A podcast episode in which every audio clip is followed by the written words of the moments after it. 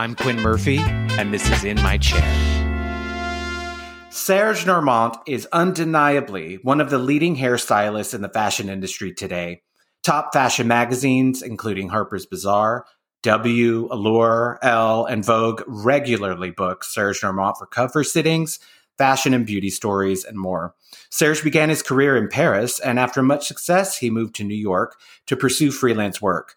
He has worked with an extensive range of advertising clients, including Chanel, L'Oreal, Lancome, Tiffany & Co., Gucci, Celine, and Yves Saint Laurent. In 2001, Serge published his first book, Femme Fatale, followed by his second book, Metamorphosis, in 2004.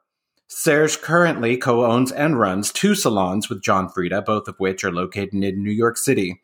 Serge has worked his magic for some of the world's most beautiful women, such as Julia Roberts, Sarah Jessica Parker, Sofia Vergara, who we worked with last year at this time together, Blake Lively, Julianne Moore, Katy Perry, Elizabeth Hurley, as well as supermodels Gisele, Iman, Christy Turlington, Linda Evangelista, Cindy Crawford, just to name a few.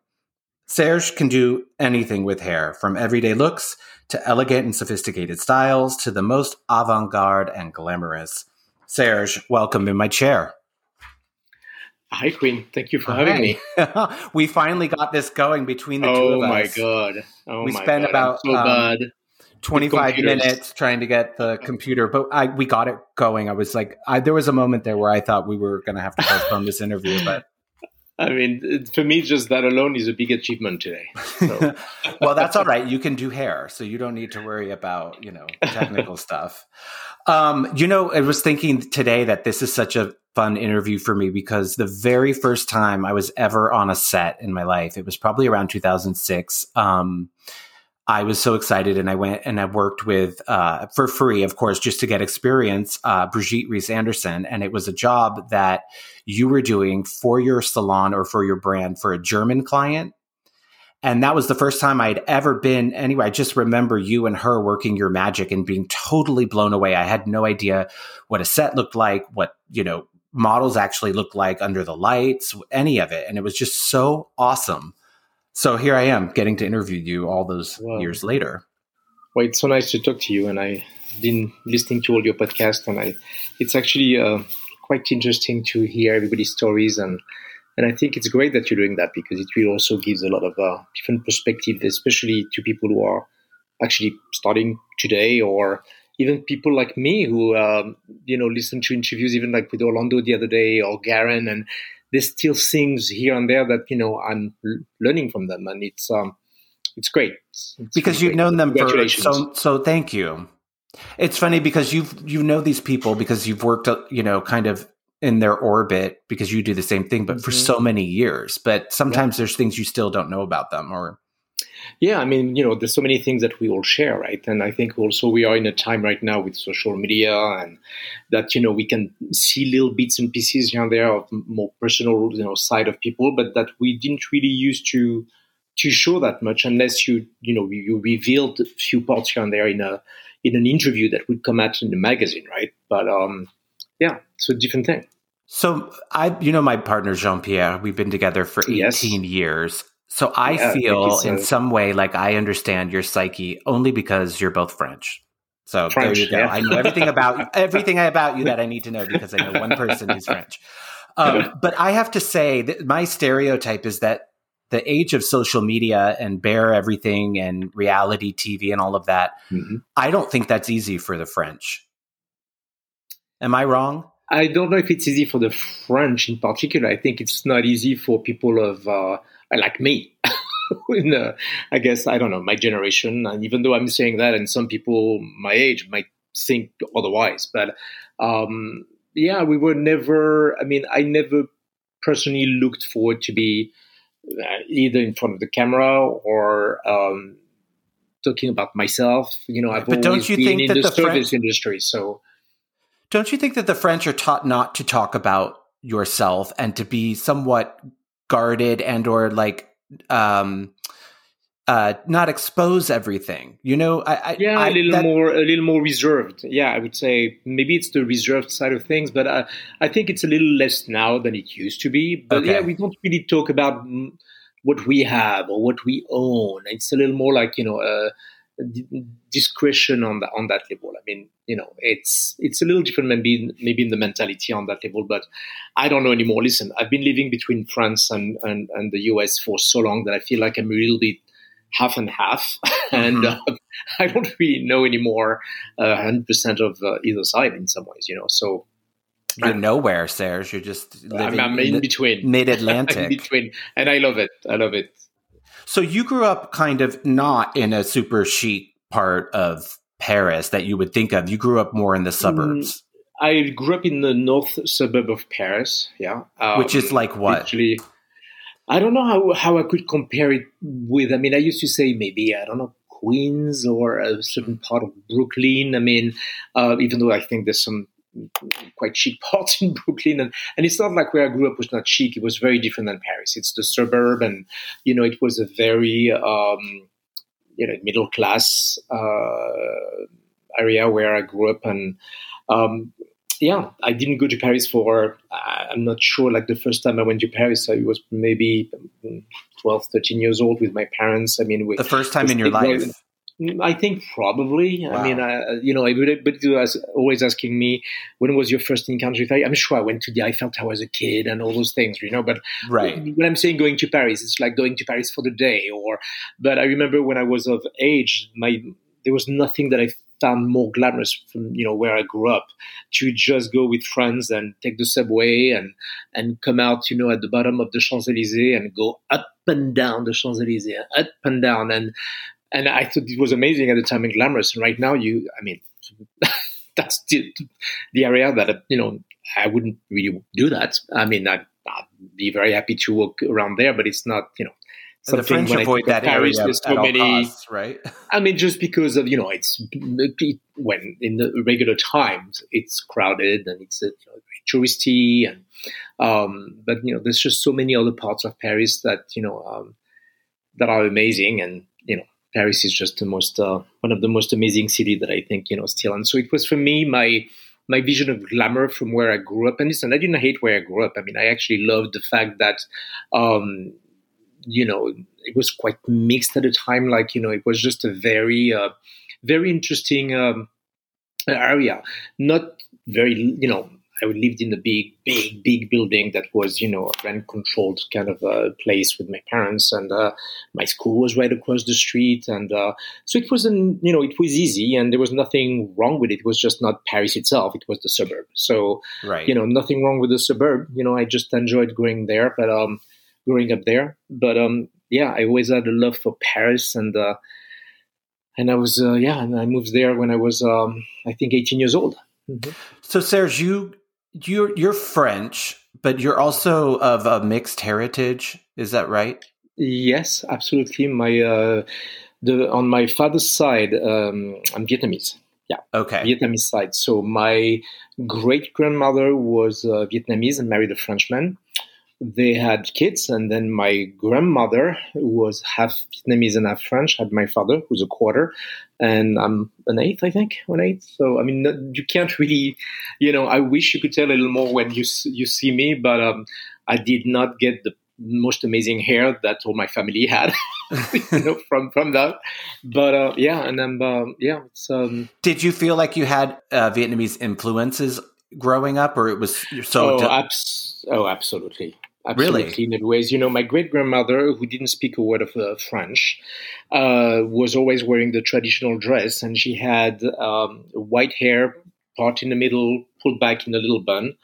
Um, and I just thought she was, I mean, a goddess. She was so chic, and um, and I was just very intrigued by her. And and my grandmother also was quite chic, and it was just like something very. Um, uh, it's all that little exotic sort of things, like the way they dressed and, uh, you know, uh, some jewelries that were, you know, Vietnamese here and there, like, you know, in terms of uh, um, the way they were just mixing things were just like really interesting. And, you know, and then the food. I mean, it's like, you know, uh, it's the my, best. Grandma, my, the, uh, my grandmother, the way she could, you know, pull out a meal in two minutes was just uh, unbelievable. With the, so I always compare like you know every Vietnamese restaurant that I could go to. Um, I would compare it always, you know, by, by association with that. But uh, yeah, I I loved um, yeah I love that heritage of mine. Yeah. Mm-hmm. And did you did you grow up identifying like I'm part Vietnamese?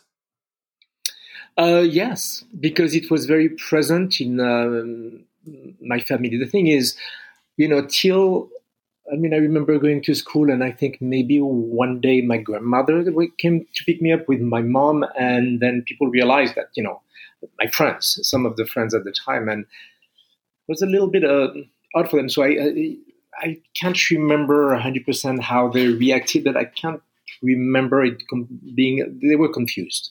They uh-huh. were confused. But I wasn't. But you, was were, very, you were never, you were always proud about your family. Oh my god! yes, yes. Yeah. I was always dream. I always dreamed of going there. Um, I remember all the stories that my grandmother was telling. My father. Uh, you know, it was pretty dramatic for them. They left in uh, 59, I think, from there, and they left everything behind, you know. So, uh, and my father never went back. I think a few of my aunts and uh, uncles probably went back. I mean, the family right now is a little bit, you know, um, dispatched in so many places. So I don't, I'm not really in contact with a lot of people in the, my family, sadly, uh, especially the fact that I also left, you know, a long time ago to live in New York. But, um, did you feel like you grew up in a homogenous culture in France that it's France. Like here we have so many different you know they call it a melting pot, but in France it's pretty mm-hmm. strong identity of who they are at least when you were growing up. Yeah, but I mean, you know, France don't forget. I mean, there was all, you know, um, a lot of different um, you know, there was Vietnamese, there's Chinese, there's, you know, uh, from, okay. from Africa, you know, uh, North Africa, I, and especially in the suburb, you know, I, when you talk about my melting pot, uh, uh melting, I'm sorry, melting pot, it's, um, it was very diverse in that way. Where okay, I, and I loved it. You know, I had friends at school who were from so many different countries, and you know, the only thing that as a kid, you know, I was not always going to play at their houses. You know, from whatever you know were the reasons at the time. But I mean, we grew up together, you know, and and I just uh, and I loved that, and I loved seeing the way they did their hair and the way they dressed. And I remember picking up friends in the morning school, and then the mom would give me some pastries from you know that they made that were you know from their country. I love all that, and and I think France is very. Um, has always been, I think, very open to different cultures and, and you know, I mean, without getting into political at all and things a lot of things you know should have been probably done different way differently in the last you know 30 or 40 years. But um right. trying to you know to help everybody to feel at home. But um yeah it's been very um I, I just love that. Yeah.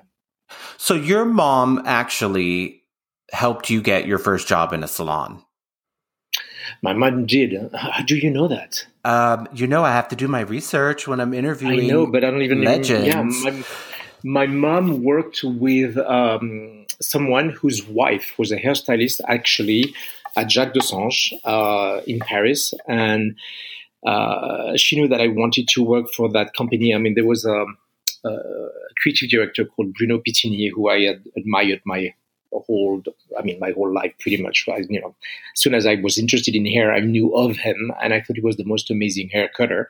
And um, i love this philosophy of you know hair cutting and all that. And he was part of that company right? So um, that person arranged um, a meeting with um, the head uh, of, of our salon.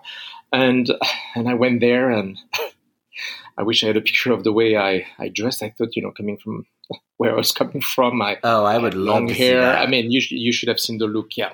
Um, and um, and then I did my um, essay, as we call that at the time, and I was uh, hired. But I was not hired for the center of Paris where I really wanted to. I was hired um, to work a little bit on the outskirts, you know, in an area called Nation, which which was actually so great, and I did um, two years there. Yeah, but was it? Un- yeah, it's definitely from because of my mom. Was it unusual for a man to want to be not only for a man to want to be a hairdresser at the time, but also to be accepted by your family for it? You know, I never had that issue. I have to be honest. I loved hair uh, from a very early age. I always did my mom's hair. I did my cousin's hair. Um, it wasn't one of my aunts who was really one of the first one also allowed me to cut her hair. So it's like not, it was not a surprise uh, for my, my parents. I mean, was it thought of as like a gay kind of gay profession? I I have to be honest. At that time, it's not something that I ever. I mean, I was not really that familiar with that whole um, association in some terms okay. of you know you're a hairdresser, so you got to be gay. I never really, I had no perspective on that at all, and my father or my mother never ever mentioned anything on that. They just you know wanted me to be happy and do uh, what I wanted. I mean, my father com- didn't completely understand why I understood why I wanted to do uh, to be a hairdresser, but you know, if, it was my calling, um, it was fine. You know, he yeah. was totally totally fine with it. Yeah. How do you think it compared? And I don't know if you can answer this. How do you think it compared to to be a gay teenager, if you're out or not, um, mm-hmm. in France versus America? Hmm. I'm not sure that I can really completely compare because I would have had to have a little bit of both experiences. Uh, all I can tell you is my experience uh, as a young person with with it, and I was um, I grew up in the suburb, as you you know, and it's not like I could see a lot of people were that I could identify with in that in that term. So it's not something that you know. Even though my parents were pretty um, open with a lot of things, it's nothing that we talked about at home. My father okay. was in the army for you know, my father was a special force. Uh, you, if you don't go to the army, you, will be a man when you have done the army and and you know at the time don't forget the army was mandatory in France one year uh, when you were turning 18 oh right. you, you, had to you had to do a whole year. It's not anymore. Now it's uh it's a whole different thing but at the time it's did you? So I did yep. I did oh. and I didn't, want, I didn't want to disappoint my father. And um, and I did. I um, yeah I took a year uh, yeah a year off to do to, to go to the army and to do my uh, to do my service to, you know in in that sense. And um, yeah. When did you realize that there were gay people or that it was even a possibility?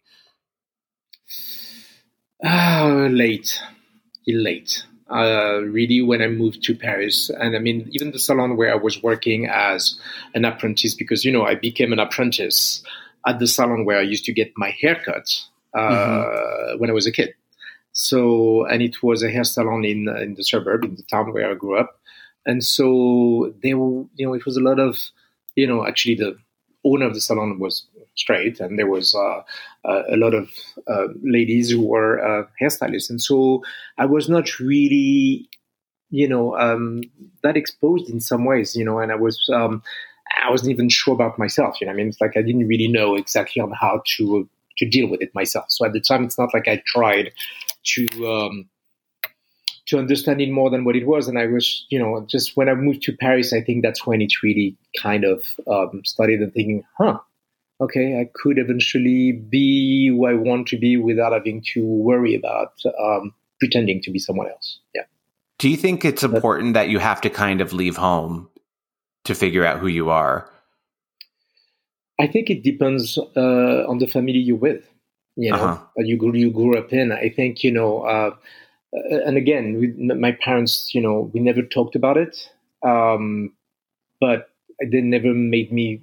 They, my father, you know, uh, not that long ago, told me that he always knew. I wish oh he, would have told me, but he kind of always knew in some ways. But you know, it's it's that generation also who didn't really talk about things too much, and and and who knows, maybe he was afraid that he would be wrong uh, by by addressing it. I don't know. I just think it's you know, I, I, think it's a, such a different time. And I think, you know, when we look at, you know, watch TV today, I mean, uh, watching TV as a teenager, as a kid, there was barely anything that just you could identify with with any character. Only things you wouldn't was, want to identify with. Actually, it was all negative. Or, or yes, maybe, or um, yeah, or, or, just different from what you could identify with. Yeah, as you say, but um, yeah, yeah. It, so, it took a while. It took a while for me. Do you think that you had a, more of a desire to achieve and have success because you were gay? You know, me being gay was never um, the driving force to achieve things in some ways. I mean, I was just, I had passion with what I did, right? So it's like I had passion about hair. Regardless, I think, of my sexuality, I would have tried to do whatever I could to, to do it, right? To, right. to work in that field and to, to do the best that I, that I could do. Um, it's just, I think for me, the achievements were more of you know getting to the place where I was just comfortable with myself as a person. And I did use the salon in a way as almost like an amazing platform for me. Like I felt like I was entering, you know, when you hear sometimes like, you know, singers or actors who say, you know, as soon as I get on the stage, I'm not shy anymore. I just can let go. Right. And then you see them off the stage and they're the shyest person. That's me. That's me with the salons at the time, right? So I felt like as soon as I arrived in salon, I could just be. I didn't have to be shy anymore. I was not insecure anymore. I was just feeling that I was just, you know, in in my place, you know. And so Is that still the case for you? It's still the case. Yeah, it's still the case. I still have that drive. I think to do, and I'm sure you know that for yourself also to do what we do because we work with people we also judged always pretty much on the last thing that we've done right? So every day you might meet a new person whether it's in the studio or the, you still have to prove that you can actually deliver the, the, the job the, the thing right? Right. And making the person feel good when they leave your chair regardless of what it is whether it's in a salon or on a shoot i still get uh, great satisfaction from that and that never went away. And I always said to myself, um, and of course, that's assuming that I could afford to do that. But right. um, the day that I wouldn't feel that anymore, I probably would have to stop. Right. So I know, but I don't know if that many people know, is that one of your closest friends is Laura Mercier. Yes. You met, how did you meet her? Was it in Paris? No, we met here. Well, the thing is, it's really interesting because yeah, there was no way that I could not meet her for two. I mean, a couple of different reasons. Uh, when I first moved here, someone who uh, opened their door um, to have me stay with them for a couple of months knew her because she used to go and get flowers in the flower shop where the husband of the lady that I was, you know, the couple that I was staying with knew and she said, Oh my God, we know that French woman. She's fabulous. I think she worked in fashion. We don't know, but you should meet her. Her name is Laura. You should meet her. And, and you didn't know who she was. Didn't think, I, I had no idea. And then at the salon because I moved when I moved from France to work here. I worked with um, with Bruno Pittini, right, who had the salon on uh, Madison Avenue. It was fabulous, and he was fabulous. And as I moved here, he said, "Listen, I have you." Uh, um, he um, uh, stereo. Uh, at the time, it was I don't even know what it was called. You know, like when you had to play the, your CD and and the radio on, and it was a big, big device. And he said, I gave it to my friend Laura. She doesn't need it anymore, and I think you live across the street from her. Why don't you? Here's her number. Why don't you call her and um, and see you, you can meet, and she'll give it to you. So I did call her. I went to meet her, and she had prepared the whole thing with a little card and I thought she was so sweet. And when I left, and she said, "No, I'll bring you back the card." She said, "No, no, no, keep it. I know you just moved in, and you, you just use it for your groceries." And I was like, "Oh my god, she's so sweet. She's oh my god, it's so adorable." And the person that I was actually um, at the time that I had rented the apartment from uh, knew her, and um, and a couple of months later, she moved into a building on Park Avenue south uh, in near Gramercy Park, and he said, you know, um, I'll pick you up. Let's have lunch, and then we'll go visit my friend Laura, who moved into that new building, and we went to see her. I mean, like so uh, from three what, different around people. what time was three, this? So it's not. It's 88, 89. Okay. Yeah. Yeah. Was she a big um, deal already by that at that time? She was working a lot. I mean, she was not the big deal that she became later on, but Laura came from Paris, I think, when they launched American. Here. Okay. So she was already um, working quite a lot in France, and uh, and she moved here. Yeah, I mean, I, if I moved here in '88 or '89, she moved maybe in '86, maybe like two or three years before me, maybe.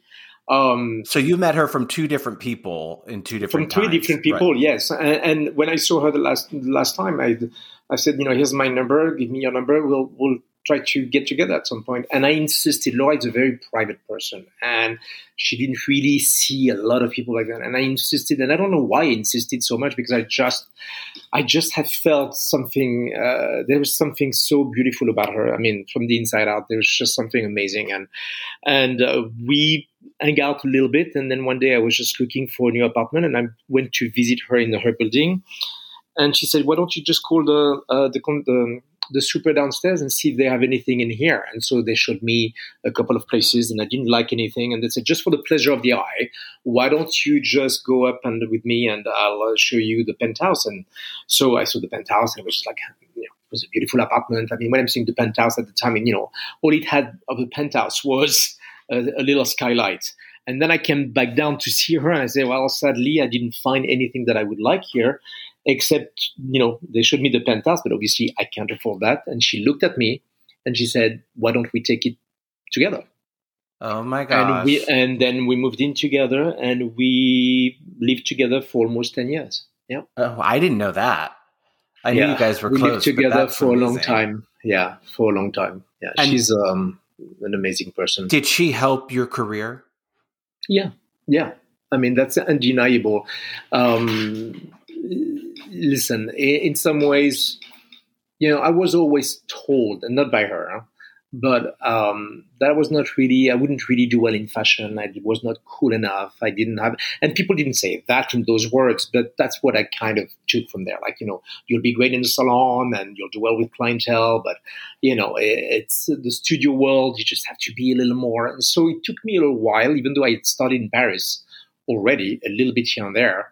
Um, but yes, Laura helped me. I mean, listen, at the time, you know, it's not like we had that all the time, but in the apartment, she had at one point, like we were doing uh, charades, I think. And it, let, and let me tell you, I had just moved in maybe a year, a year and a half before that. My English was okay, but not amazing. And so charades with, uh, she had invited Oribe at the time, uh, Paul Cavaco, Steven Meisel, um, Lauren Hutton was there, like all those people that I, I had no idea where they were. To uh, name a few. Oribe, to name a few. I didn't really know them. I was so shy. And so she was in that world already. She was working with Steven a lot already. She was working with Steven and, and Oribe, and then it was with Garren. And, you know, and so she had that whole group, and it was Oribe and Omar, uh, who later, later, you know, became my agent also. But, um, yeah, it was just all those years where I don't know, everything, I mean, I don't know if it's because we were also younger, everything felt also quite accessible in some ways, and everybody was so sweet. And, and, um, yeah. So when they said to you that you weren't cool, that you wouldn't be cool enough, did you take that personally? Um, listen, I grew up never thinking that I would fit in anywhere. Okay. So without getting into t- too many details of my teen days, I was a very depressed kid.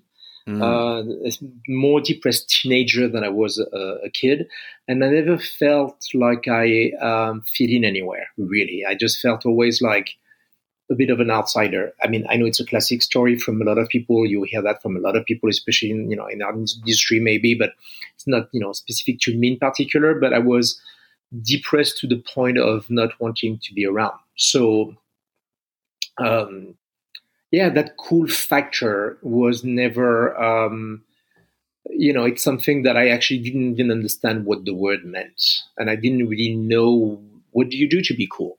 There's a, there's a recipe. I mean, do you do something? Do you dress a certain way? Do you, and, and, still to that day could still you know uh, struggle to to answer that but uh, yeah i was just so the only thing is is when i first started i didn't care about failing at attempting to be um, doing studio work and and you know fashion shoots and all that. I was I would have you were fearless. Not, yeah, well, the thing is, I didn't care if I didn't make it. I would have probably cared more if I didn't try. I think I would have beat myself up for not, not trying. Uh huh. So, um, yeah. Was it was it also about the hair that you did not being cool, or was it just you who you are as a person? No, I think I think it was me. I think it was me, and I remember. And listen, I look at some pictures of even the times where I actually kind of was already working quite a bit. I'm just looking at what I was wearing or the way I was wearing my hair, and I'm thinking, okay, well, maybe that's the reason why they thought. Thank God you're know, talented. it's like, you know, so that's why, you know, even, um, yeah, uh, it's so, it becomes irrelevant at one point. It's just a whole cool factor. I just, um, yeah, even some people who I guess who are cool don't maybe know that they are cool. Maybe that's what makes them cool. But I, I at the time, it was a thing that I kept on hearing that you know I, I would be more commercial. I would do. Um, and, and listen, I'm certainly was never the coolest of of the bunch. You know, I could name ten people before me that I think are way, you know, more than me, and that's not putting myself down. It's just a fact. You know. Well, maybe they care about that too more than you do. Maybe or maybe they don't. It's also you know who you right. hang out with, and it's you know it's um yeah. I mean, do you have a, at the end of the day, without prying, but do you have any tips about when you do feel like you you're so low and you don't see a way out? How do you get yourself out of that? I think it's really who you surround yourself with, and um, and I guess it's you know if you feel that way, you know that there's other people who might feel this way, so you're not. It, it's all the loneliness within that thing, right? It's something sometimes that you don't really know even to uh, how to address. Um, it's it's hard also for someone to even help you to understand that. And I think at the end, it's just uh, yeah, just being surrounded with the right people who can actually give you confidence, regardless of who you are and how you are. You know, mm-hmm. and um, yeah, I mean, I'm I'm not good at giving advice in general at all because I think my experience is my experience, and you know, it doesn't mean that it can apply to someone else. But um, I'm lucky with the people that were on the way that I met, who helped me feel good about myself in some ways on some level. And if, you know, and with all the good sides of that I can have and the bad sides and, and having that open dialogue with friends that really always um, kind of, you know, helped me and made me go further. Does it go away? No, not completely. But you learn how to deal with it. I mean, to that day, you know, there's some people who will say things once in a while, and, and uh, it's always sometimes in the moment where you feel probably a little vulnerable or a little sad or a little tired, and then you hear something that maybe someone might have said, or something that they say even without thinking that it's not something that you might take it the right way, you know? Right. And um, and you're thinking, hmm, okay, yeah, still there. Still there. Yeah. Do you think all of those because I wonder about this with myself, do you think that all of those things that follow you as an adult, all those insecurities or little kind of toxic patterns or ways of thinking do you think that that was created in childhood or you know formative years yeah no absolutely i mean in some level i didn't feel cool at school. I i felt like an outsider. Um i you know i was made fun of like uh, a lot of other kids but not for i mean listen yes i was I had that experience as a kid that I think, yeah, I mean, I, I wouldn't, I mean, just to give you an example, I was so painfully shy that even at the cafeteria, even if I needed to use the bathroom during the meal, I, I would be so um, embarrassed to stand up and then cross the whole cafeteria to go to the bathroom, just being afraid that people would make fun of me. And did they make fun of me? Sometimes it happened, sometimes it didn't happen. I think a lot of it also was in the way I looked at it, you know, and, right. um, and not being able to talk about it really, or not knowing how to. It's a different time also with that, you know. So I'm Do you still very you just shy. came out that way. You came out shy. I, I, think probably. I mean, my brother never experienced any of those things. You know, it was right. a whole different thing for him. So I think we are who we are on some level. Where you know we come that way, and then it's either emphasized or not, depending on the surroundings. But somehow you still manage to put yourself in an industry where you're, like you said, we're always working with new people mm-hmm. or a mm-hmm. lot. If you're not working with the new person in your chair, it's somebody's publicist, you're meeting new people, you have a brand, you have to meet new people. We're working with celebrities who are very public people. And you've managed to put yourself into a career where being shy isn't necessarily like a strength. I know, but that's the paradox of it. Right. Tell know, me about uh, that. But but but the thing is, you know, uh, it's just to go back to what we were saying earlier on. How many times have you watched or hear, listened to an interview of someone very known in terms of you know an amazing talent, an amazing singer, an amazing actor, or who will basically they have panic attacks before even getting on stage, and you would never know. Once they get there, they just dance, they sing, they just perform, they do, and then in real life they're they're like painfully shy. So it's the paradox of it. So I mean, I don't know if you can really completely explain it. Uh, when I'm behind the chair, and honestly, regardless whether it's in the studio, uh, in someone's apartment, or at the salon, I'm, it's my happiest place. Like really, I'm just suddenly starting to touch someone's hair and and talk to the person and know a little more about the person, have that exchange. And it's always, you know, uh, also happening in the first few minutes when you just um, meet someone new, right?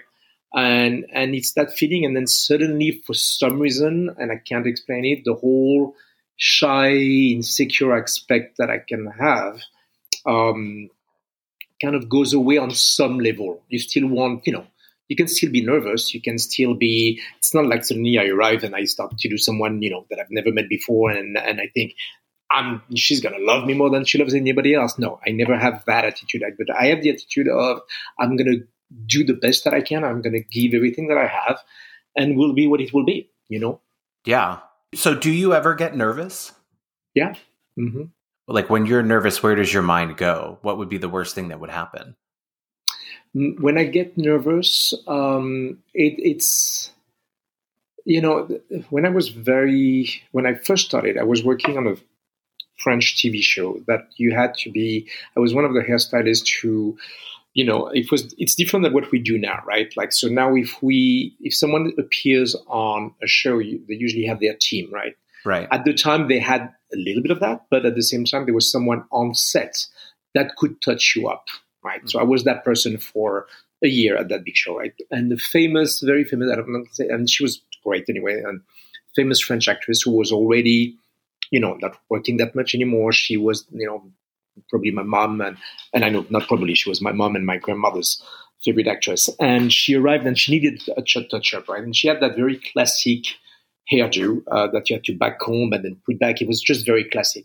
And I was supposed to touch her up, and I was so nervous that I basically was shaking so much that she ended up taking the comb out of my hand and she had to be on camera very soon. So it's not like she could, and even though I was a bit in shock when that happened, she did what she was supposed to do. She had to be in front of camera. She couldn't just have one piece of hair that would just stand up, you know, without uh, being controlled. So she, and she showed me how to do it. And then, and then she left. And I realized on that day, I was like, I don't ever want to get nervous to the point that I can't perform. I cannot, I have to disassociate the person that I think that I've known my whole life on, on screen or on glossy paper. And then remember it's a head of hair. Right. And it's the same thing that I've always done. And, you know, so I've so never allowed myself to, I don't know, it's a self control, I guess, that, um, of, of thinking that, you know, nothing terrible can happen from that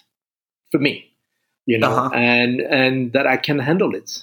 I can handle it, and it's something that I mean I don't have a recipe for it, but it's just something that I worked on myself for years by saying I don't want to be nervous to the point that I can't do my job.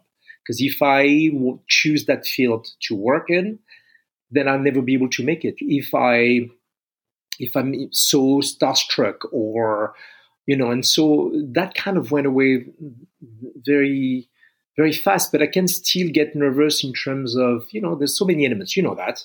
Yeah. There's so many elements when we work, you know, so many things that we don't always expect. And you think you have time to get someone ready. And then you, someone is rushing you because you're losing the light or, you know, or even at the salons, like you realize, oh my God, I only have an hour with that person. And it's an hour and still, you know, still finishing the haircut and then I'm going to be backed up. So there's so many things that we have to learn along the way on how to work faster and, and to deliver.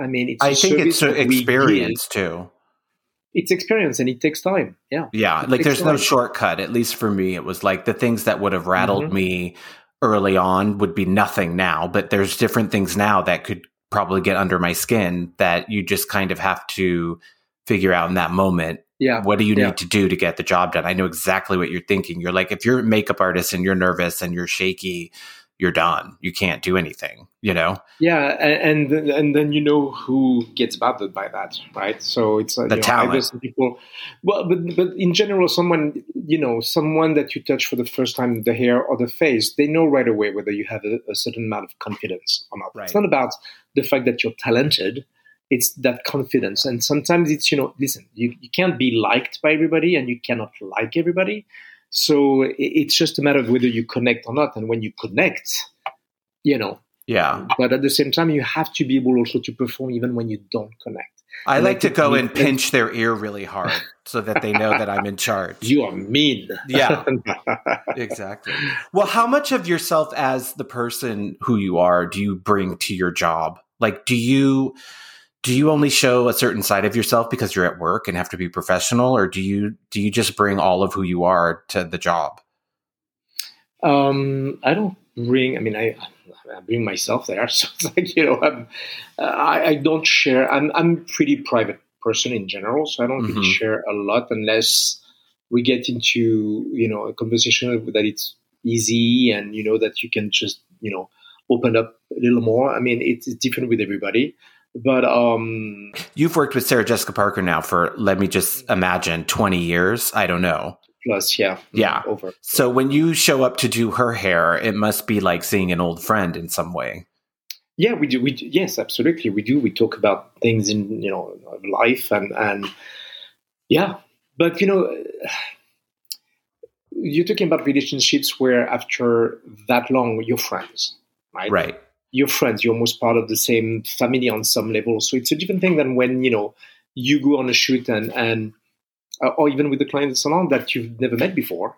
You, there's so much that you can you know you, even if you woke up in not the best of moods i've always said you know you leave that at the coat check. I mean i leave that uh, when i change. And and i and i try to get on uh, it's almost like a stage. And then i'll take my problems back with me when i go home you know, I like that. So I'd like to check I, my my problems right Well, here. that's what I that's that was a use. You know, when I was in salons in, in Paris, that's what you know. Uh, um, a boss that I was working with, you know, probably probably was looking very depressed one day and said, you know, your problems, you leave them in the coat check.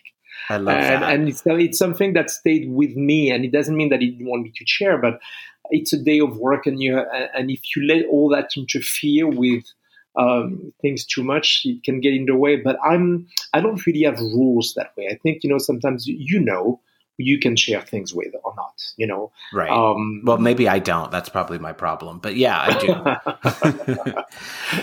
Serge, was there a particular photographer or actress who took your career to the next level?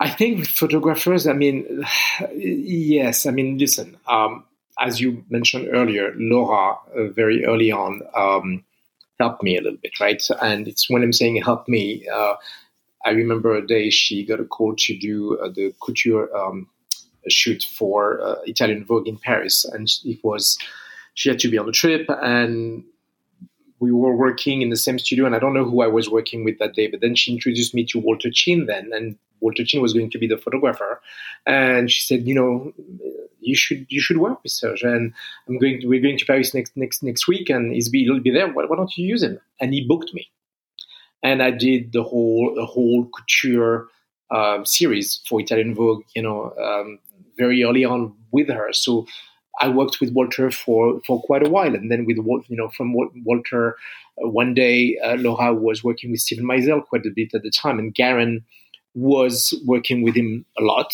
and you know, like he, he's done for years and years and years. And I don't know, he had to go somewhere, and he couldn't do a day or two of shoot, and it was Italian Vogue, and then there was two days of uh, Dolce Gabbana, and then she recommended me, and I think. Um, Garren gave his okay and thought, you know, um, that would be great. And so at the time, by association, I remember people, you know, uh, I remember a few photographers, like at the, the, time, you know, it was all the studios where, you know, in one studio there was a, a, great team and another studio. And so you kind of all mingled a little bit together, like during lunchtime, or you would run into each other, you know, uh, uh, in the hallway. And I remember people saying, oh my God, I saw that, you know, it's so great. And, and so by association, people thought that I was good. So it was good for me. Like I was, so it was that little time. And I think that helped me to just get, um, get great jobs afterwards and being you know I have options where suddenly I was on hold you know to do a, a, cover here or a cover there. And I know that you know the other people that were on hold was you know Orlando or Garren. And I was just like oh my god wow. And that I was afraid that it would be a little too fast. And listen there's certain shoots that I feel like I did very early on that I think I probably was a little too green to do. Really? Like yeah. Um, and it was a lot a lot at once for me. So, and as you say, experience, right? And so sometimes taking a little time just to digest certain things, and but um, yeah, but you're not talking about technique or ability. You're talking about technique, maturity. It's about, it's about maturity, how to deal with the team, and you know. And then I ended up working. Um, I ended up also meeting, meeting Kevyn Aucoin, who uh, at the time Allure had just launched and uh, he was starting to do quite a lot of makeover uh, shoots for Allure with Michael Thompson. And uh, he kept on saying, "You should work with Michael. You guys are young, and you should just like work together." And so he asked me to do a lot of things, like you know all the transformations that he did and things for the book. And Michael would shoot quite a lot of those. And then I connected with Michael, and then I ended up um, working with Michael for over twenty years. A few of my friends and I always talk about we have romanticized this time in fashion that was Michael Thompson. It was the turn mm-hmm. of the mm-hmm. century around, let's say, 2098 to 2006. W magazine, mm-hmm. all of that fashion to me was like that to me was the golden era. I just loved what was what was happening. I thought it was very creative. The industry mm-hmm. was just a certain size. Um, mm-hmm. You worked a lot it, I've seen your name in the credits mm-hmm. a lot during that time with Michael Thompson. Did it feel special and and was it was it what I make it out to be? Listen, it felt special to me. So uh, I'm not nostalgic of things in the past, and you know I want to look at today's world as it is with with the good things and, and the, its bad things, and um, but I think also it has to do with the fact you know we were we were working a lot. Yes, there was less magazines, or or at least the amount of magazines was magazines, and you know when you were doing uh, a shoot, it stayed on the stands on the you know. Uh, uh, for a month, right? So right. we did something for Vogue, and for months people had the chance to see it. Now, of course, you post it on Instagram, and I think it's great because it's instant that people can see it. But you know, then uh, another post arrives, and um, and it's gone, right? So at least for months you could really enjoy and dissect all those magazines. And there was the beauty also of um, and listen, sometimes things came out when they came out differently than you thought that you know they were when you were looking at the Polaroids at the time that you know we were looking at on on that day. But I loved that little surprise factor. You know, I loved being a part of the shoot, and I loved hearing the photographer saying, "I have it," and then you had to trust that he had the picture, and then you know, you would see it coming out and it would be the cover. It would be different from maybe the peak that you thought it was going to be. But I love that whole kind of, um, um, you know, surprise. So, but yes, it was, it was a great time. I enjoyed every moment of it. I felt very lucky to be meeting all the people that I met. And listen, I mentioned a few photographers, but you know, there's quite a few others also uh, in, in the mix. And, you know, and when I run into people from that time. You know, Sante D'Orazio at the time was you know, lucky also to work with, who did great things for Allure. And there's so many um, amazing, talented photographers and, and yeah, who had you know uh, passion for what they did. Yeah, and I'm not saying that people don't have that today. They they do. Uh, do you think you know, they? Do you yes, really think they do? I think I think I see that in um, young photographers who yeah, I mean, the ones who I think probably will remain and, and evolve. And I think they have an appreciation for not only their peers, but also for people, you know, who worked in the past. And I don't know, there's, you know, listen, I can take a great picture with my iPhone, but I'm, I'm no photographer, you know? Right. Um, there's a whole thing with lighting. There's a whole thing with, uh, you know, that's what I loved with Michael, for instance, who Michael Thompson was uh, Irving Penn's assistant, right? So he had a certain way, he had learned the craft with him, and you know the whole beauty aspect of how Irving Penn used to take pictures, right? So when I studied with him, he was doing beauty. I mean, for hair and makeup, uh, uh photographer who does beauty, it's heaven, right? Right. But then Michael did not restrict himself to just beauty. He wanted to evolve also in fashion. So it's like it's a whole sense of movement. There's just like you know the way he made the girl move and you know tell them to look a certain place, and it's all in the details. And listen, I l- listened to the podcast that you know you had with uh, with Garren and, and Orlando and it's all this it's all that and it's all in the details and the love of it's not you know with just one thing. It's not like you just want your hair to be perfect. You want to you know to work with the stylist and and making sure that you know your hair complements that. And you know everybody worked as a team. And so and it's just the, all that composition that became you know that ends up being an image and the model so you know like you know uh, the linda and the christies and uh, all those girls were, I mean, to me, yes, they're gorgeous, gorgeous girls, but they're artists also in the way they move, in the way they study the pictures, and and and I and I, I just have great appreciation for that. So when I think of you, I know that you can do anything with hair, but when I think of quintessential Serge hair, I think of volume, right? Like you do volume in a way that's like it it's incredible. How do you do something I, like that? How that happened? How do you do a hair hair like that, which obviously has to be built, maybe from obviously extensions or wigs or whatever, and then get on set and realize maybe it's not right, or maybe the stylist says it's the wrong direction? That's listen. I've never been. Um, I I don't mind proposing I mean, the, thing is, I think as a hairstylist, you propose something. Like if someone shows you a look that you have to uh, to duplicate, and it's exactly what they want, then you try to achieve that as close as to the idea that they they give you. Uh, but you always have to be ready for the unexpected. Meaning, you could work with a photographer who might have the vision of that girl that he wants to see, right? So, as you say, volume, it could be something that can take a little while just to build up and the makeup, and then suddenly you realize on set it's not really the story that you want to tell with that whole spread right? Mm-hmm. and you have to start from scratch. You can be and listen is there's times where i was sad to destroy something that i just did that i felt like was great? Sure. But you have to be open to that because it's not just you it's the whole team. And regardless whether the result at the end would have been better if you had kept what you did uh, before but it's that fine balance of being okay by being told, listen, it looks great, but that's not what we want. How if you think you're right, if you think you're right about it, how hard will you fight for for your vision? It really depends on you who you're working with. Because the thing is, if someone at the time, especially if a photographer didn't like what he saw, like that's not the the picture wouldn't be good. So who cares if it's the most amazing hair you've ever done, but then the picture doesn't come out great, you know? Right. Listen, do I like to have someone when someone books me and they put hats on every picture? Uh, no, but you know the hat could also like if you do just the perfect um, piece of hair that comes out of the hat, it's a beautiful image. I love images, you know, as much as I love hair. Right. So for me, it's a composition of a whole image that I love. So it doesn't have to be um, just hair. And I think once in a while you will get the perfect shoot where it's all about your hair, but it doesn't happen often.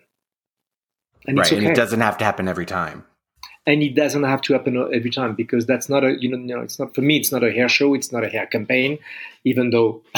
oh, I want to ask hair. you about that. How do you do big hair, or let's say um, something you know very eye catching or not wearable to the woman and not make it look like a hair show in Cincinnati? Is there a, you know what I'm saying? Like, is, how do you mm. pull that off without it looking amateur or art project? I think, I, I mean, you, you mean in the way uh, do we tra- it translate to the street you mean or? I just mean in a way that it doesn't look cheesy and or amateur. Like there's a fine line between doing stacked wigs and making it super big and beautiful right. and then it looking like oh this looks like someone did it for their you know um, thesis in beauty school. But it can go so wrong. it can go so wrong but sometimes also mistakes are good you know? And I, I, don't have a particular like you know when someone says you know i want to make it big but i'm afraid it's going to look tacky it doesn't matter just go there. Do you you don't look at hair shows and go I, and I cringe do, but, but, and you're no I don't. No I don't because I'm going to tell you why. I feel like anybody who wants to express themselves by being creative and like you might not relate to something that you might see on the stage that they've, they have created but that person who did that put his whole heart and soul in it uh-huh. and I and I have so much respect for that so I might not like it I might not relate to it but I can still appreciate how the person went there. And sometimes, yes, it could be surprising. Um, and it's not my taste, but also like, you know, there's all that whole question also good taste and bad taste. What, what, what makes me more the person who has good taste, I suppose, has bad taste? It's all, you know, how do you define that? Like who, who am I to say I know better? I have, I have the right taste. No, I don't, I don't. So I'll do the best thing that I, you know, I'll do what I think I can relate to, what I think is appealing to my eye. And I think the other person will do the same thing. And it might be com- two completely different uh, look. And I think it's okay. And I love that. That's what I love about the difference, um, the individuality in, in, in the artistry. An editor would chase them off of set. But, but that's okay. It doesn't mean that she's right. But maybe, but maybe she is. that, but do you know what I'm saying? And yeah. then, and then I'm not trying to be um, um, PC kind of. Yeah, I'm. Ju- I'm just saying that you know I, I feel like there's just so much room for creativity, and I think right now, like you know, listen, we've done so much, right? Like when I first started, um, and it was the 90s. The 90s were, uh, and I think maybe Orlando might have said that the other day. Like you know, it was basically we. Uh, we were revisiting a lot of the looks of the century that we had just passed, right? So mm-hmm. it was the 20s, it was the 30s, and the 40s, and the 50s, and the 60s. I grew up in the 60s, so I always had um, something about the 50s that always uh, was appealing to me, and still to that day. So when I do big hair, when if you call that big hair, um, it's that kind of 60s vibe that I've always liked. And, you know, we can say do a modern, version of a, a 60s. Uh, there's so much modern that you can add on the 60s look. It just depends on how it's done. And if it's not modern, but it's well done, it's okay. I, I still love it, right? So it's, um, it's, you know, uh, you just have to, uh, to express yourself as much as you can. And then, yeah, so you don't cringe and, at social media. You don't go online and go, "Uh, I can't believe this is what people are into right now." I, I mean, if I say no, I don't completely. I mean, I would be lying. But I, you know, sometimes when you have a strong reaction with something, there's something there. Like I've seen things in the streets, then like, oh my god, that hair. Why? Why would you do that? And then the fact that it, you know, I, I had that reaction, it means there's something about it that maybe somewhere I can find interesting, even if it's completely the opposite of what I would do. Right. And and then maybe I'll just end up on the set, you know, a couple of months later, or maybe a year later, and I will do something. I'm like, that reminds me of something, and I can't, I can't figure out where. And then I would remember it's that person that I saw in the street that I had that strong reaction with that hairdo, and then I recreated a version of that. So what I think is not cool today might be in a year from now. I was know. like that with the Biggie Smalls single came out, Big Poppa. I was like, oh, I don't like him. Then he became my favorite MC. So I kind of understand what you're saying when you say that.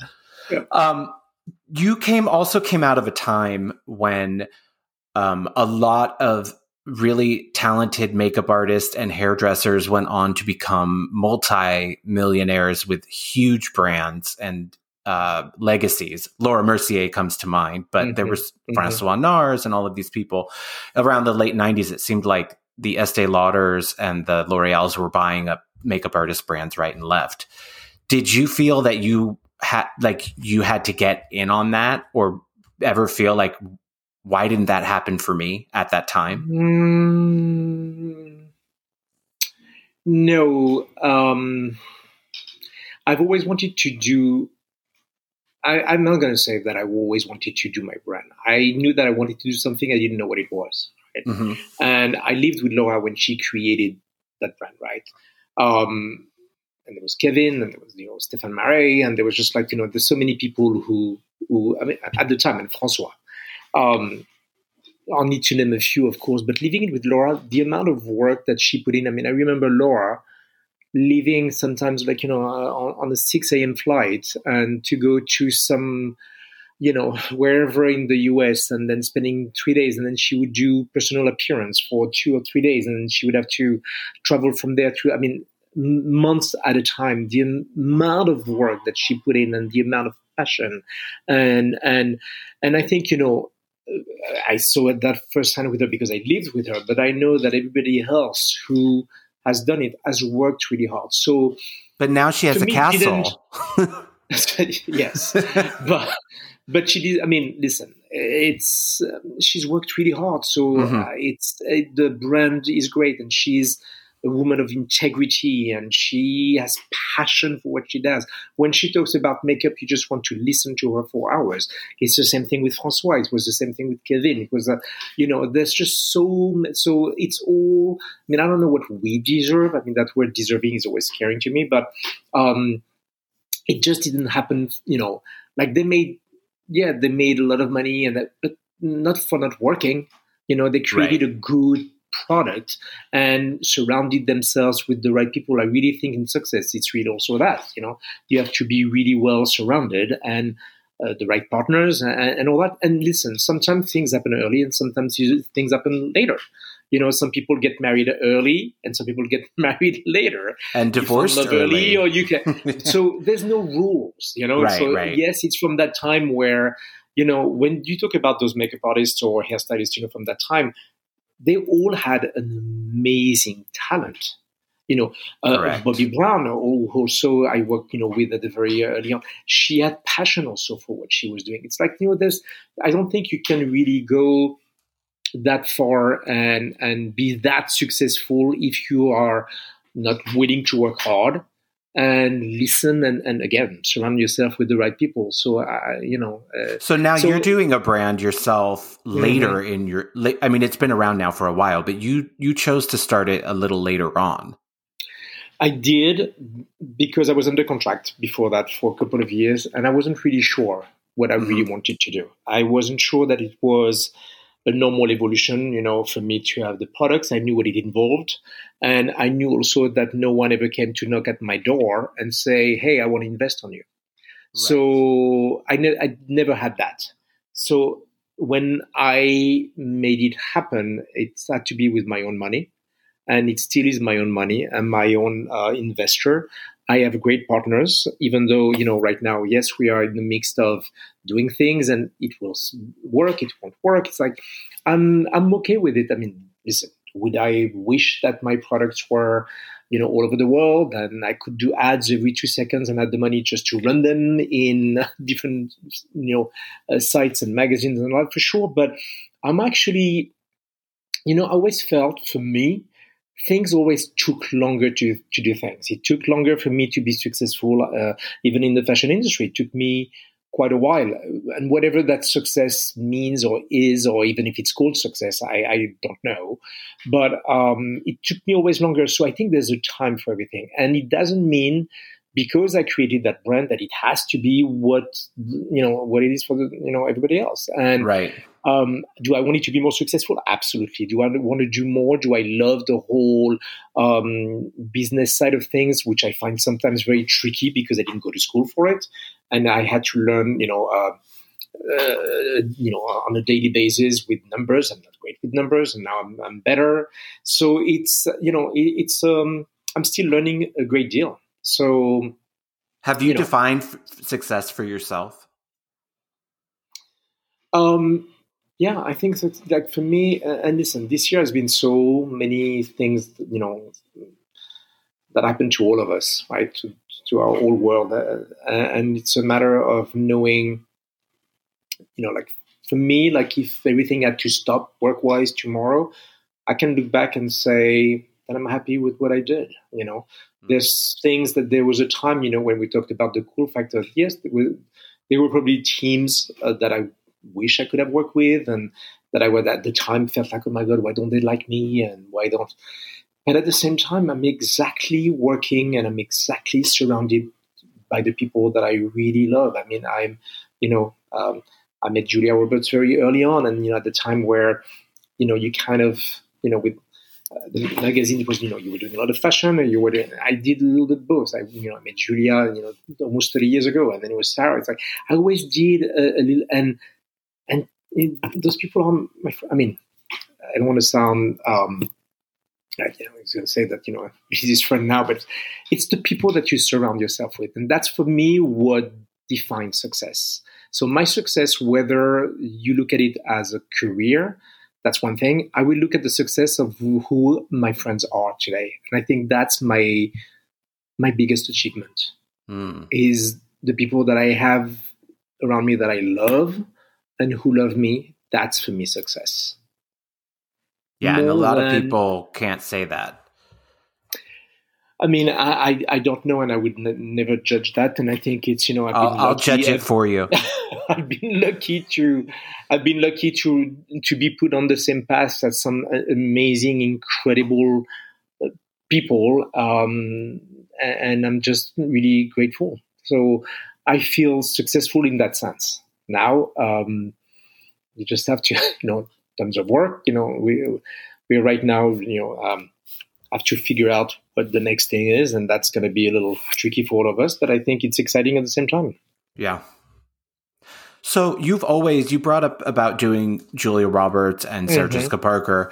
Uh, you started in fashion, then you started doing some more celebrity. What is the difference uh, in terms of hair, doing editorials and shoots, and I working never, with celebrities? So I never saw any difference. And okay. for me, and I remember um, that time vividly. I mean, when I met Julia, it was on a, Vanity Fair cover shoot with Herb Ritts um, in Louisiana, where she was filming uh, Pelican Brief, and it was with François Nars and Marina Schiano at the time, who I was working with quite a bit, um, who was one of the fashion director at Vanity Fair uh, who herself, you know, used to be a model and she was fabulous and she loved working with Herb and, and Herb, you know, loved Julia. They were friends and it was just a magical shoot. So it's like, you know, for me, it's images, it's people. It's like I never separate. I mean, I loved all the different aspects of every single day. That's what I love about. but even for a red carpet, we're in. I, yeah, I never. The red carpet at the time was not as big as it is today, or it right. was the last couple of years. So, but your approach to hair for the red carpet is the same as it as if you're on set. No, you just have to really look at the red carpet is very tricky in the sense that you know you have to remember, like for instance, the Oscars, right? You get someone ready, and as you know that very well yourself because you've been in those situations. Um, the red carpet is in the middle of the afternoon with a light that sometimes is, you know, uh, it's most of the time in LA, which you know, which I love, but it's also very hot sometimes, or it could be um, for hours. You know, when they leave the room or the, the house yeah, where you get in traffic, ready, it could be hours before they're photographed, right? So you have to remember on how to figure out a look that will last and it has to last through the evening. And so you can't approach it the same way that you, when you're on a set. On a set, you can touch it up every two seconds. You you don't have that opportunity when you do red carpet. So it, it's that aspect that sometimes can be, and the and the natural elements. You know, it could suddenly start raining. It could be very windy, and you don't know how windy it is till you see the person that you've done the hair of or makeup or uh, getting on the red carpet and you suddenly see like poof a big blast of wind. So but also you don't want to make it so that. bulletproof that it looks you fake and you don't. cheesy right? No you don't. So it, it's um it's you know there's not for me a real formula with that but you just have to really um make sure that if there's something that happens that it can still be okay. And then so when you're getting these big day rates and going on advertising jobs and working with these celebrities and great people, why would you want to go in and cut women's hair in a salon? I would say at this not? point in your life. It's I'm still doing the same thing that I did when I first started. Mm-hmm. And I and again, it's you know the feeling of listen to me. Um, whether might, someone might think that's a cheesy thing to say, it's the the most important person for me is the person that's sitting in my chair at that moment. So regardless of who that is. But you could so make I the person enjoy, sitting in your chair a celebrity. Maybe, but I mean, she's a celebrity for me at the moment. It's like you know, it's mm-hmm. just the mm-hmm. most important person. Like I love the feeling of that. I love having a client in the salon that will come and whatever you know, whatever is the reason why she's there, whether she's seen someone that I've done on the red carpet or in the magazine, or a friend told her to come see me. It doesn't matter. Um, I'm going to give 150% and I'm just going to try to do everything that I can. So when she leaves that, the chair, she feels like she had a great experience, a great exchange, and then she feels good about what I did. What happens if Julia Roberts says, I need you in Malibu tomorrow? Do you, do you reschedule all your clients?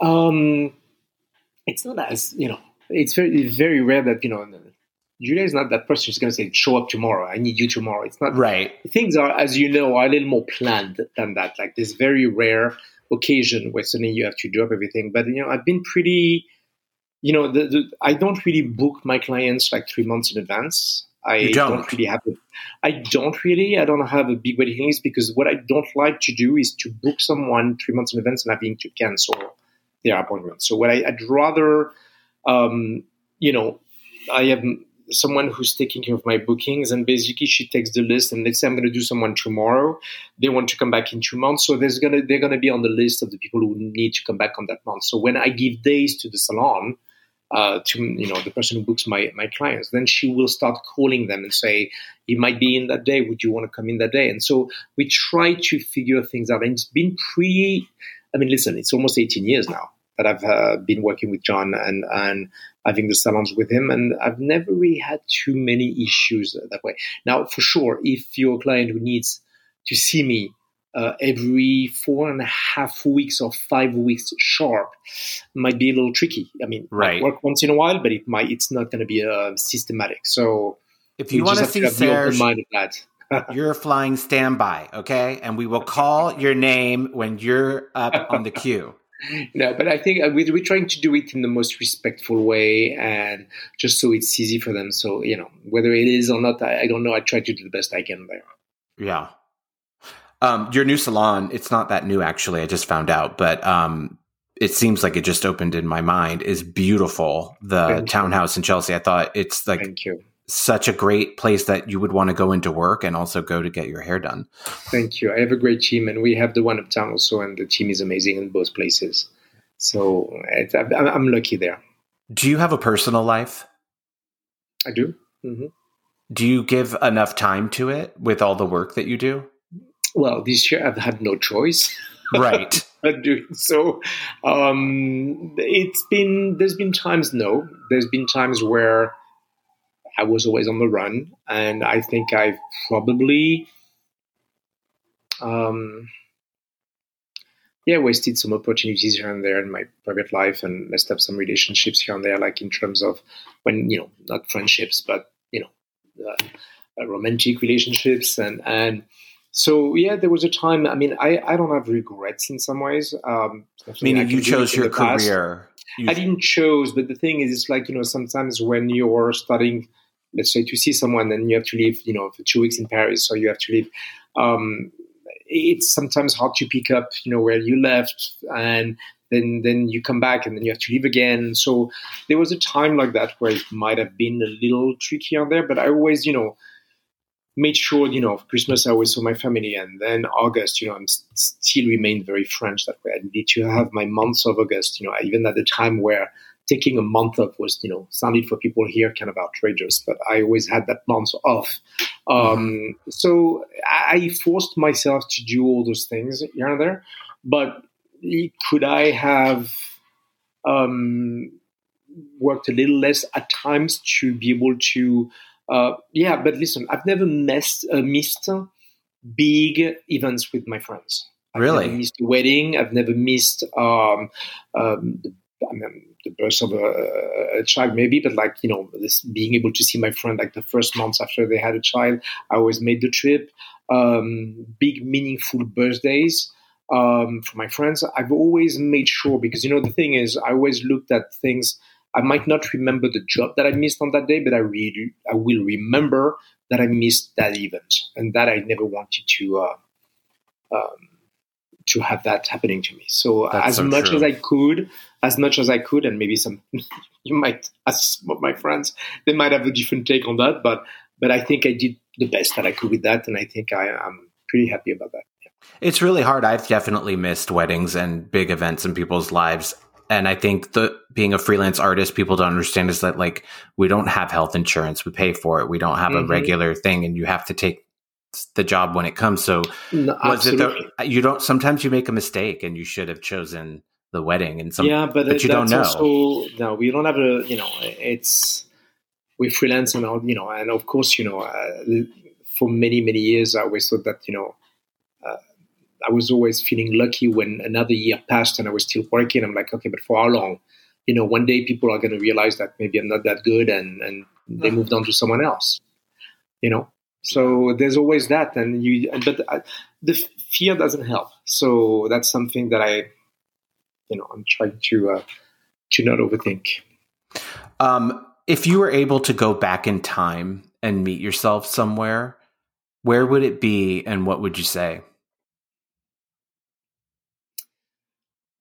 i think it's probably when i was a teenager and as i told you earlier i was really not um, happy and probably telling to myself um,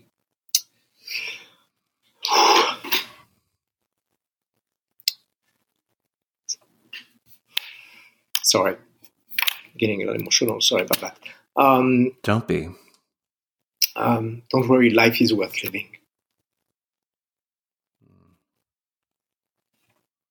That's what I would say. I agree. Um, on that note, do you have time I'm for so a sorry. game? Don't be. I yes, listen- I'm not great at games. I'm telling you. But, I had a um, terrible um I don't know what you call it, like, you know, childhood in some ways. My family was amazing in other things, but I was depressed and slept a lot and hated things about myself and definitely life got better afterwards. So um hearing you say something like that also becomes very, you know, personal because it reminds you of yourself. And that's the thing is like, you know, every time that you talked about you being there, you can't help but think about your own situation. Yeah.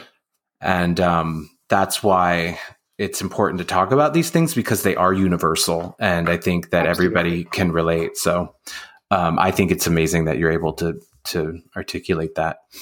Um, you don't have to be good at games because everyone's a winner at the end of it. Um, you was trying to be kind of French with this, with um, you know, okay. because Oui.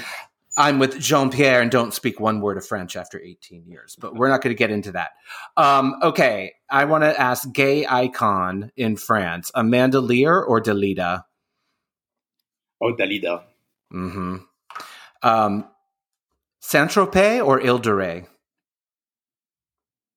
I will say Saint Tropez still. Ooh, oh, you like I know. the I love, but the, thing is, it's not. It's not quite fair because both places are quite different and are as gorgeous for different reasons. right? So I love both places. The only reason why I'm saying Saint Tropez is because it was one of the first place where I went uh, with friends on vacation, and I felt like it was just the most fabulous place, and, and by association with, you know, the '60s and Bardot and, and all those Right. things, I just thought it was just so great. But you know, it's changed, but um, yeah. So that would be my answer. Okay, we're sticking with it. For breakfast, croissant or baguette? Uh, croissant. Macron or Sarkozy? Can't answer that. No, oh yeah, it's got it's I can't answer. too many I, I'm not ties. gonna answer. Mhm. Yeah, I'm, yeah. Yeah. Answer. Okay. Johnny Hallyday or Charles Aznavour? Oh my god, you can't do that to me. It's uh, I love both. I mean, I, you know, I was friends with. Uh, I mean, I'm still friends with his son, um, uh, John, Johnny's son, and and Aznavour. I mean, they're both so amazing, and I had the, the I was lucky enough to meet both, and um, oh my god, can I say both of them? They Yeah. are just so different. It's it, they're just so amazing in some ways, and I mean, the, their careers, I mean, beyond. So, Aznavour, I mean, I cry very easily when I hear all these songs, and it's just like so, Sounds like you want to say so much. Aznavour. No, I, lo- but, I love know. I love Eh. Aznavour. I love Aznavour. I love the you know, but I love Johnny Hallyday too in some ways. I mean, it's you know, Okay, this is easier. Vuitton or Goyard? um, that's so funny. Um, I'll say Vuitton. Oh, okay. I know, I know. I have a lot of Goyard thing. It would be the chic thing to say whatever, but I love Vuitton. That's okay. It's a little cheaper. Yeah. Um, Paris in the 80s or New York in the 90s? Oh my god, I lived both, and I loved both. Um, You can't choose both this time. I will. I know, but um, uh, so I will say New York in the '90s for one reason. Um, is because I became myself in that time, like where I felt like I nothing could stop me. Mm. So I will say that. But the '80s in Paris, I'm telling you, were beyond. Oh, I bet. So If the- if and the I was, walls you know, I was young and I just, uh, you know, uh, I loved everything in the palace. And there were just so many things, and I was a kid. But so you know, it's not a fair question. But I will say just the '90s New York, just because of how I felt about my life at that time. Were you into Klaus Nomi? Yeah, Yeah. it's so funny because I actually heard um, uh, one of these things not that long ago. I'm sure like a lot of people would say who, um, but yeah, hmm Incredible voice, though, actually. yeah, Um, unbelievable. Fourth of July or Bastille? Oh, Bastille. Uh, who is your favorite 90s supermodel? Oh, that I can't answer.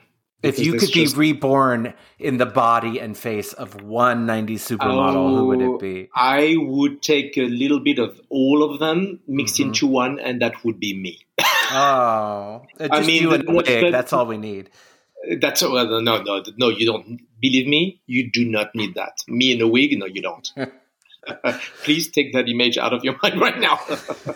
Kinky. Um, French, French Vogue or American Vogue? um, I it, it depends on on the times. I mean, I've always loved French Vogue, so uh, I'm going to say French Vogue for the fact that I grew up with it. Uh, even though I grew up more with French Elle than French Vogue, my mom look, was you know was buying French Elle more, but French Vogue made me dream. I just have to remember of what drove me to want to do what I do, and I think Mhm. French Vogue was uh, was that. Yeah. But I love I love American Vogue, so be careful to. Don't worry, they're still going to call you. It's all good. I'll tell Anna it was I forced you to, to choose. She and I are like this.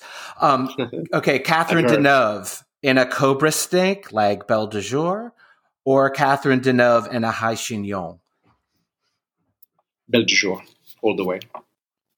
Okay, Léa Seydoux or Leah Remini. Um, But do you have a thing for Leah Remini? no, but I mean, I do love Léa Seydoux. I have to say, Yeah. she's- I'll say Léa Seydoux. Yeah. Um, I don't know her that well, but I, she's she's amazing, amazing Okay, actress. Francoise Hardy or Francois Nars? Why are you doing that? Um, François François Nars, of course. Of course. Yeah. Charlotte Charlotte Gainsbourg or Charlotte Tilbury?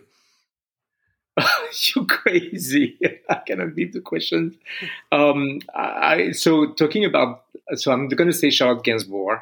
Uh, I love Charlotte Tilbury. I, I she's you know be, unbelievable. Like the personality. Have you met her? Yeah, Before? um, uh, you met Charlotte? She's she's no. fabulous. I mean, I wouldn't And count it I've- meeting. I've no. never, I mean, worked on the on uh, you know a beach somewhere with some, a makeup artist who actually can still wear high heels and look amazing and make her job look effortless, and that was you know Charlotte. But Charlotte Gainsbourg for me, when we talked about you know cool, I Yeah. think if that word had to be created for someone, I think she would be the one. Yeah. You know, she's And you love the- bangs, right?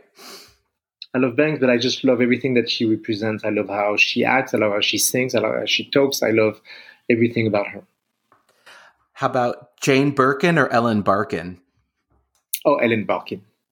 And I love Jane Birkin, but you know, Ellen Barkin is a friend, so I, yeah, I love Ellen Barkin. Lou Doillon or Lou Mhm. Dobbs? Okay, I'm sorry. I might who, Lou Dobbs. exactly. Um, no, no, the, but I have no. idea. just tell. You have to explain. Who, oh, he's the asshole on Fox News. That's all you need to know. Oh, I'm sorry. So that's yeah. okay. He's just I, like I will not repeat what you just said. I don't know, but um, yeah. Okay. Carla Bruni or Frank Bruni? Carla Bruni. And Serge Gainsbourg or Serge Normant? Serge Gainsbourg, of course. I wouldn't. I mean, how narcissistic oh. would it be for me to pick myself?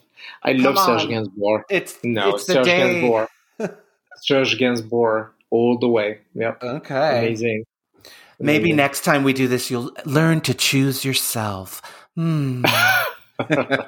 well, Serge, yeah, that, yeah. I thank you so much. I'm so glad you're like the busiest guy that I got the time to get you on the podcast. And um, I've only worked with you a couple of times where I was actually the makeup artist, but it's always you're like such a gentleman, so gracious, so kind, and easy to be around. And um, I just hope that we get to work together more, and also that we can see I each hope other. So too. I hope so too, and thank you for uh, having me. And, uh, and again, I, I love listening to uh, all the podcasts that you do. I think it's a it's it's a great um, thing just to know the stories of a lot of different people, and and it's great. So thank you for having me, and uh, yeah, and I hope I see you very soon too. Okay, have a great day. You too. Bye bye.